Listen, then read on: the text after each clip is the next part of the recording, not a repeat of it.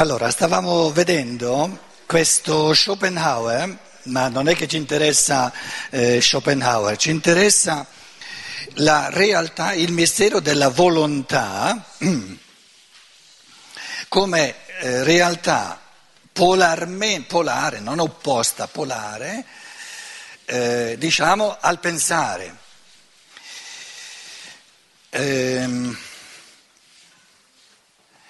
che differenza c'è tra pensare e volere? Nessuna. Perché se non si vuole non si pensa neanche. Quindi un pensare senza volere non c'è. E un volere senza pensare non c'è.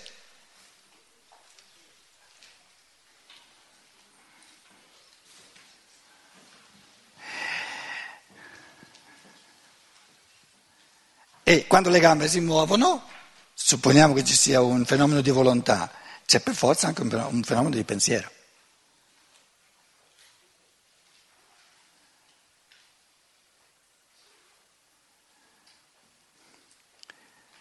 Lo spirito pensa e ciò che pensa lo vuole, se no non lo pensa, lo realizza. Pensare qualcosa è realizzarla.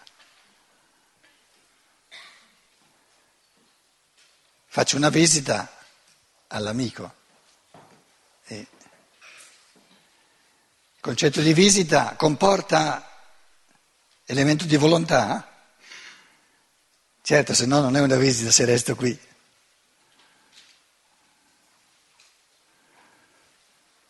Cioè ciò che si pensa o lo si vuole o non lo si pensa.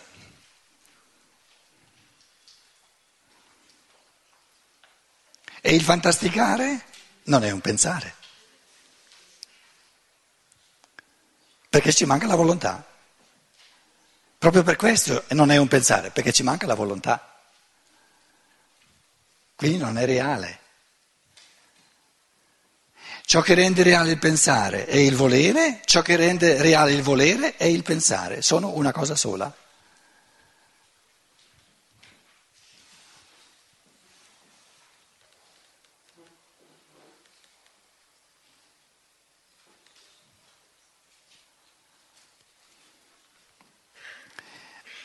Prendiamo la fisiologia moderna, le scienze naturali che ci dicono ci sono nervi sensori, sensoriali che ci fanno percepire il mondo esterno, sono la base della percezione, strumento della percezione. Poi si parla, la fisiologia parla, ve ne ricorderete, di sensi motori, cioè ci sono, diciamo, ehm, realtà corporee che mettono in moto. Quindi il, diciamo, il concetto sarebbe che ci sono, di materia, ci sono dei pezzi di materia, dei muscoli che sono la causa del movimento. Può un elemento materiale essere la causa del movimento?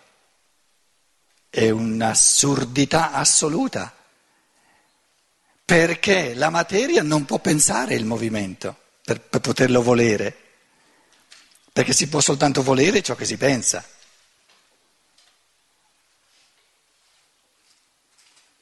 Allora la lettura dei cosiddetti nervi, come dire, motori, che vengono interpretati come nervi che muovono, motori che muovono le, le, gli arti, è un errore di pensiero, perché eh, diciamo, non si è capito, si è interpretato falsamente, i nervi sensori sono, sono, mm, sono fatti per percepire ciò che è fuori dal mio corpo.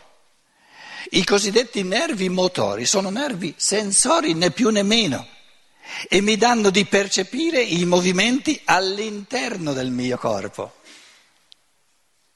Li percepisco, però li percepisco nella misura in cui ci sono. E chi li causa? Perché quando li percepisco ci sono già i movimenti. Quindi tutto il senso dell'equilibrio, il senso del movimento, il senso, del, il senso vitale, sono dodici i sensi nella scienza dello spirito, dodici, sette rivolti maggiormente all'esterno e cinque per percepire ciò che avviene dentro il corpo.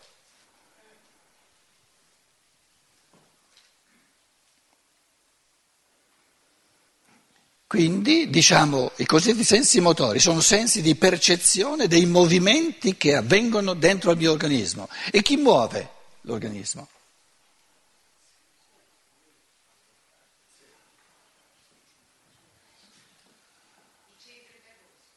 Com'è? Non ho capito. No, i centri nervosi mi danno di percepire i movimenti che avvengono, però li percepisco quando avvengono. Chi li fa avvenire? Cos'è la causa di questi movimenti? Perché, com'è? Io che penso e pensando voglio visitare l'amico. Ma allora dove sono io? Lo spirito è sovraspaziale, non è spaziale. Quindi quando l'essere umano vuole qualcosa, stiamo correggendo il concetto di volontà di Schopenhauer, ha un concetto del tutto errato di volontà. Come se, come se la, la, la, volontà fosse percepibile a livello di arti esterni. No, la volontà la percepisco percependo il mio spirito pensante, che pensando vuole qualcosa.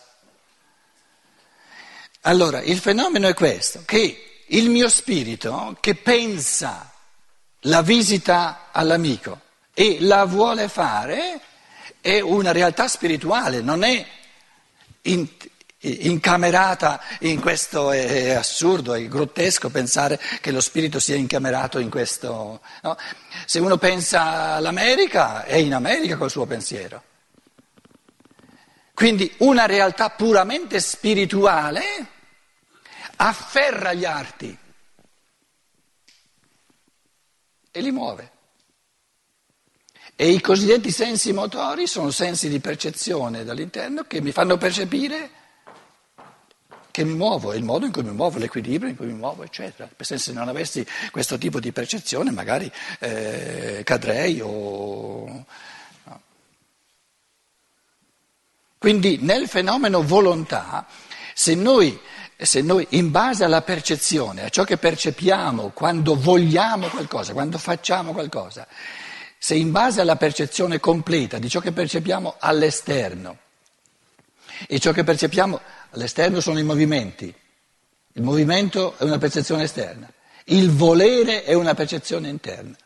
Se in base a due queste percezioni creiamo i concetti giusti, arriviamo al concetto che la causa del volere e la causa dell'agire è uno spirito che pensa ciò che vuole, che lo vuole e che in quanto spirito ha la possibilità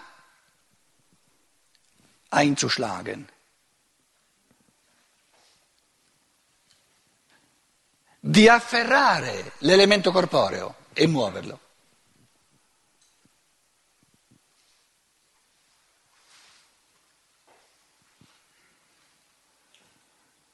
Quando uno parla, chi muove le sue labbra?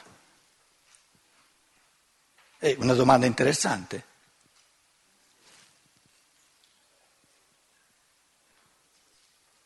È il corpo che muove le labbra? È grottesca la cosa come fa la materia a decidere di muovere le labbra, poi in un modo così articolato. Ovviamente una realtà spirituale ha la possibilità di, come dire, di inserirsi, di, non trovo una, una, traduzione bella di questa parola tedesca che, che indica proprio il, l'acchiappare, la, la, l'afferrare dello spirito che, afferra l'elemento materiale e lo usa come strumento.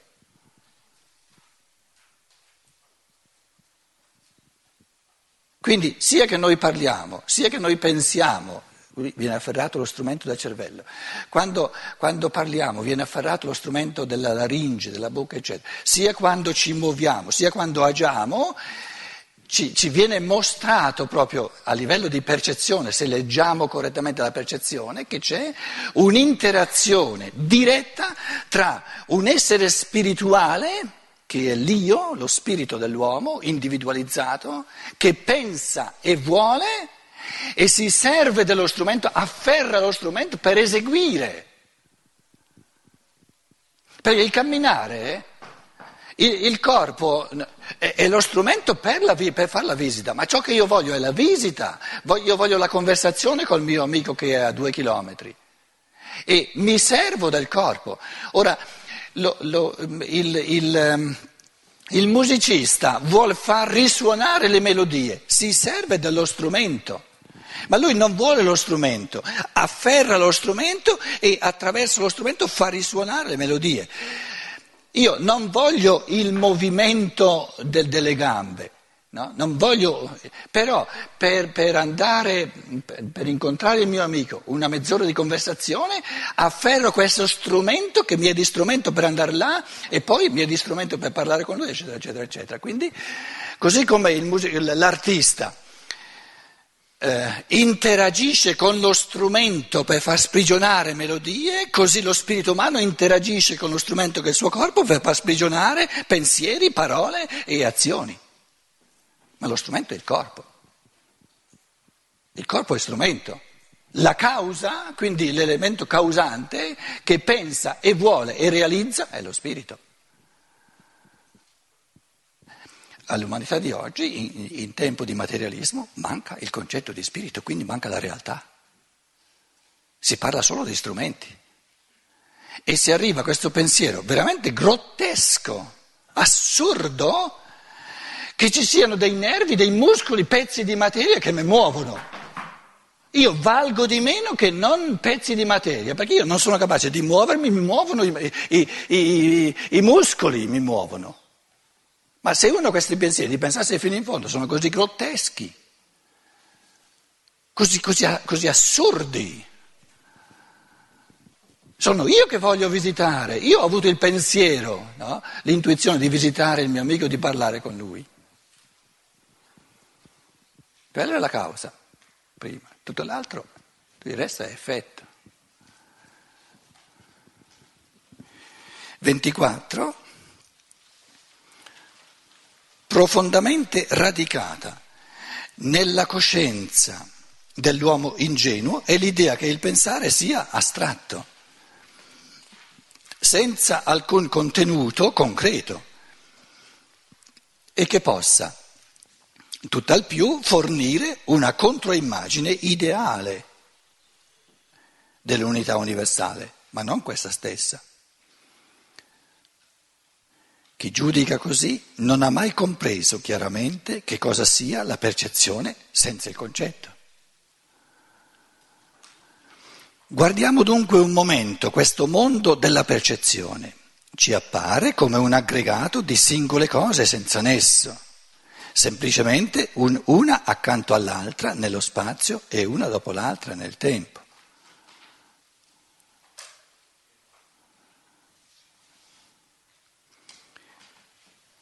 L'essere umano normale, diciamo, no?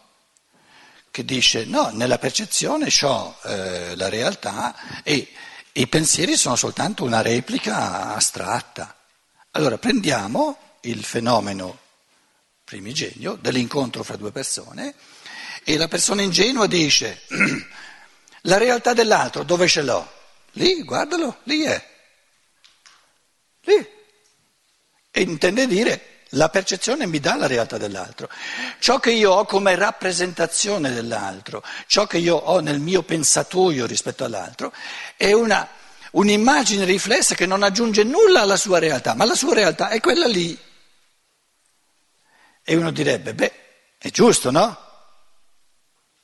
Quindi il realista ingenuo va vinto ognuno in se stesso, perché si ripresenta sempre di nuovo. Quindi l'incantesimo della percezione si ripresenta sempre di nuovo, perché se noi l'avessimo vinto questo incantesimo una volta per tutte che non si ripresenta più, saremmo alla fine dell'evoluzione. Quindi finché restiamo nell'evoluzione umana, il grande tentatore è la percezione, che si presenta come se fosse la realtà completa.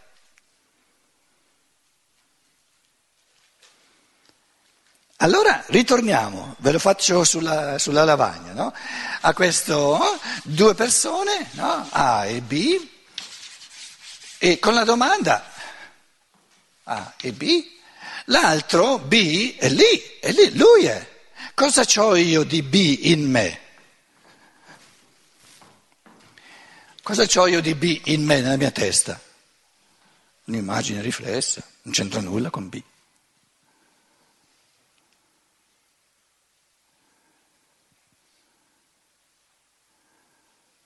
E chi è B? Un uomo. Ma l'uomo mica, mica è una percezione.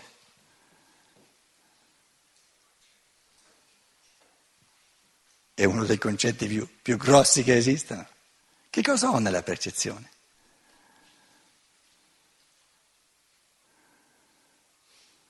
Se tiro via tutti i concetti, il concetto di naso, via, il concetto di occhi, via, sono tutti concetti, concetto di fronte, via, concetto di mento, via, concetto di denti, se ci sono ancora, via, concetto di collo, via, concetto di spalle, via.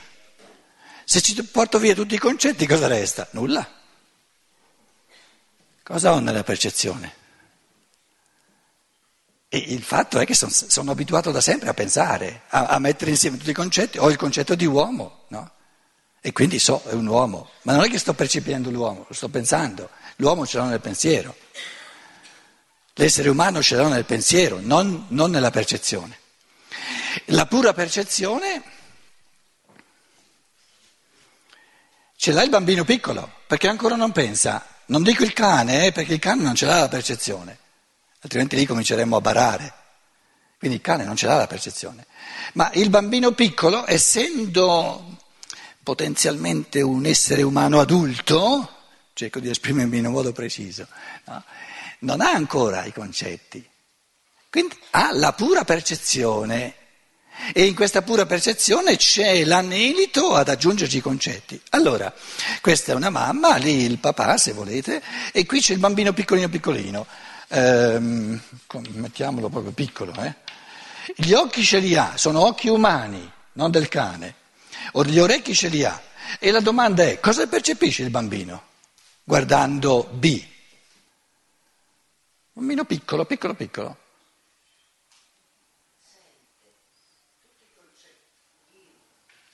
Vive, ho detto cosa percepisce? Nulla. Nulla. Le percezioni non sono ancora, perché le percezioni sono soltanto quando ci si appiccica il concetto. Quindi la realizzazione della percezione è il concetto. Finché non c'è il concetto è una percezione del tutto potenziale. Quindi il bambino piccolo piccolo ha la percezione potenziale dell'uomo, ma non la percezione reale, la, la, la, percezione potenziale dell'uomo, non la percezione reale, perché quando arriva la percezione reale realizza la percezione con i concetti. Quindi il bambino piccolo vede un uomo, vede un essere umano? No, perché un essere umano non si può vedere, bisogna pensarlo, e lui non è ancora capace di pensare. Cosa vede? Nulla. Vive un sacco, un sacco, sente un sacco, in lui si muove, questo, un sacco di riflessi in lui, ma lui non vede nulla.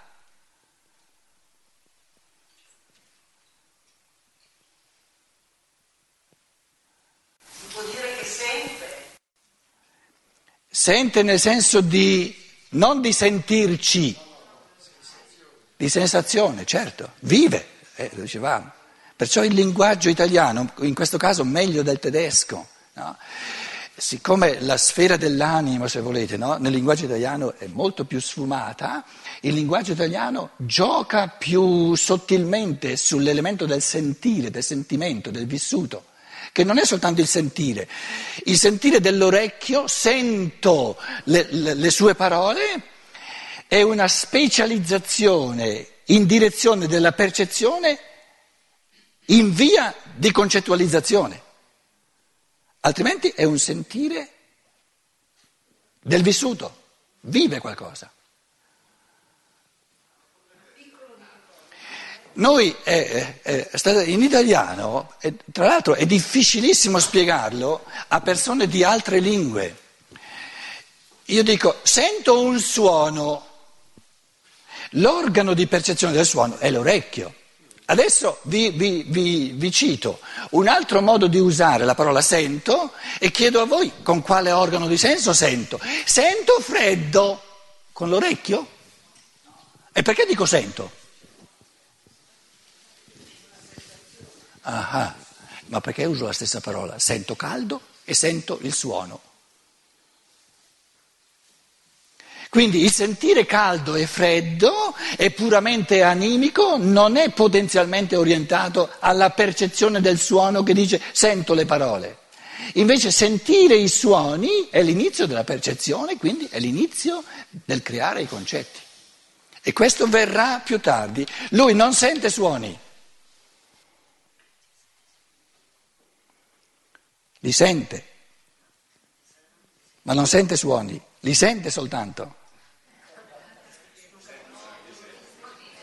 Li vive, operano in lui.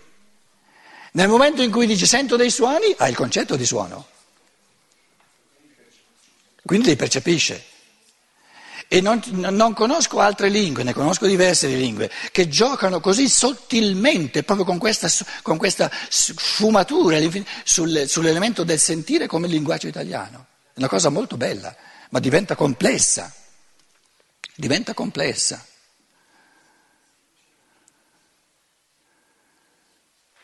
In altre parole, il bambino piccolo sente il suono, la musica, eh, le, le, parole senza poter distinguere questo suono è una campana, questo suono è, è, sono parole di, di un essere umano.